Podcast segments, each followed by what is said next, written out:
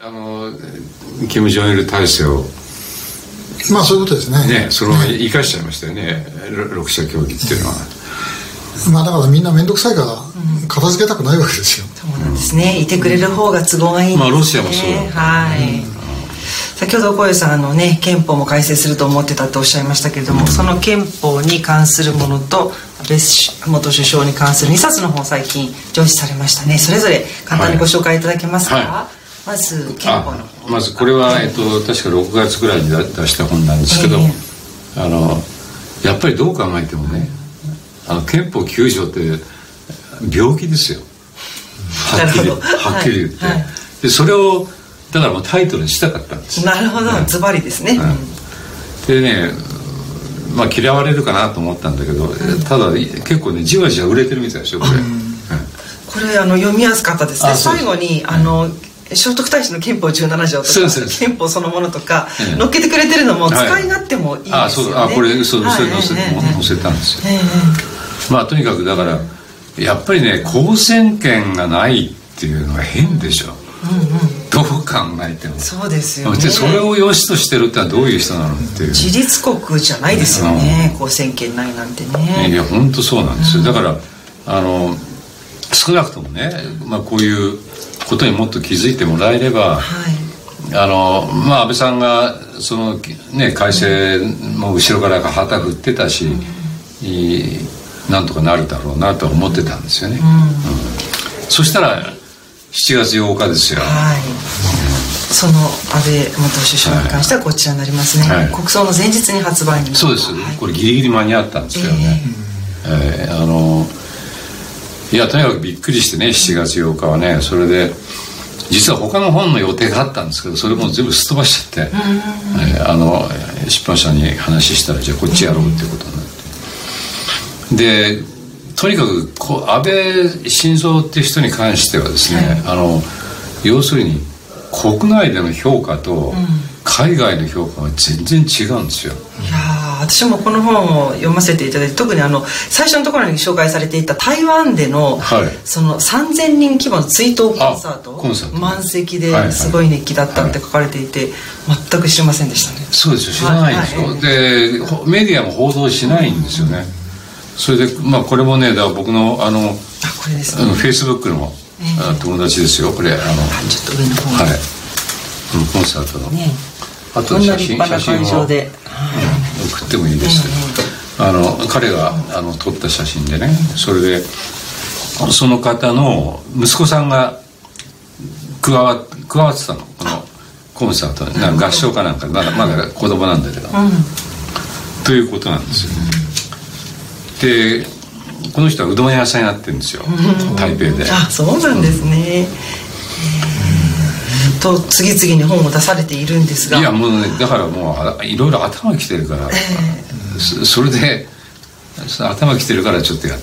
ややっぱりこう、ね、この中でも書かれてましたがメディアがおかしいと、そんな中にあって我々どうしていったらいいと思われますか？うんこれねただね私ね国葬終わってみて感じるのはあのあれはもう戦後体制の早々行進曲だったんじゃないかなって気がするんですよね。その心は。それはあの献花するのに5時間も並んできた人たちのはい。その列ですよ、はい。うん、あれはみんな静かに怒っていた人でね、えーやっぱりその暗殺事件の本質に全然立ち入らない報道ばっかりでいま、えー未だに盛りかけだとかね、えーそれで挙句の果てはなんか金がかかるだとかねだから国葬反対だとかってわけわかんないもう常識知らずっていうかね、あ亡くなった直後にあれだけ世界中がものすごい弔意を示してくれたことに対して国家としてやっぱ返礼しなければいけないわけですよね。でそそれすらこう思いつかないってのはどういうことなのかなと不思議でしょうがないですよね。